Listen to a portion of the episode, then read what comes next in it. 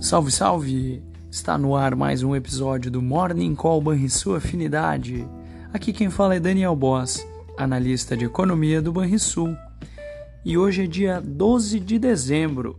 Lá fora, o destaque do dia ficará por conta da divulgação da inflação ao consumidor dos Estados Unidos, referente ao mês de novembro, que poderá ser peça-chave para a reunião sobre política monetária do Fed que terá início na data de hoje.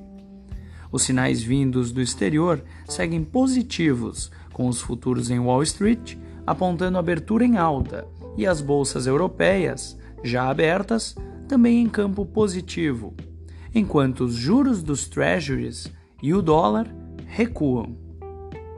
A persistência da inflação é o grande tema do dia, em semana movimentada para alguns dos principais bancos centrais do mundo.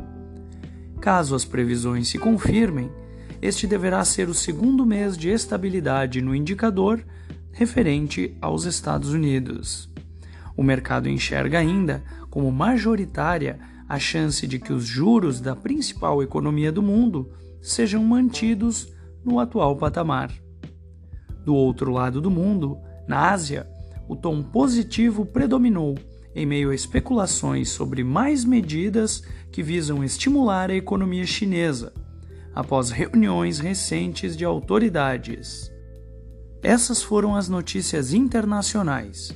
No Brasil, o resultado do IPCA de novembro deverá atrair olhares do mercado financeiro, em face da importância da manutenção do controle do nível de preços para que o Banco Central possa continuar cortando juros. Ademais, a reta final do ano no legislativo poderá ser ponto importante dos próximos dias, dado que a Comissão Mista de Orçamento do Senado irá focar suas atenções na Lei de Diretrizes Orçamentárias para o próximo ano. O cenário externo mais positivo poderá beneficiar os ativos locais logo na abertura em meio à repercussão do resultado da inflação oficial de novembro. As votações da pauta econômica do governo no Congresso também deverão influenciar o andar da sessão e o humor dos investidores. A ver. Fechamento do mercado. O dólar encerrou a segunda-feira com leve queda de 0,2% aos R$ 4,93. O Ibovespa caiu 0,1% aos 126.916 pontos. O S&P 500 na contramão subiu 0,3% aos 4.622 pontos.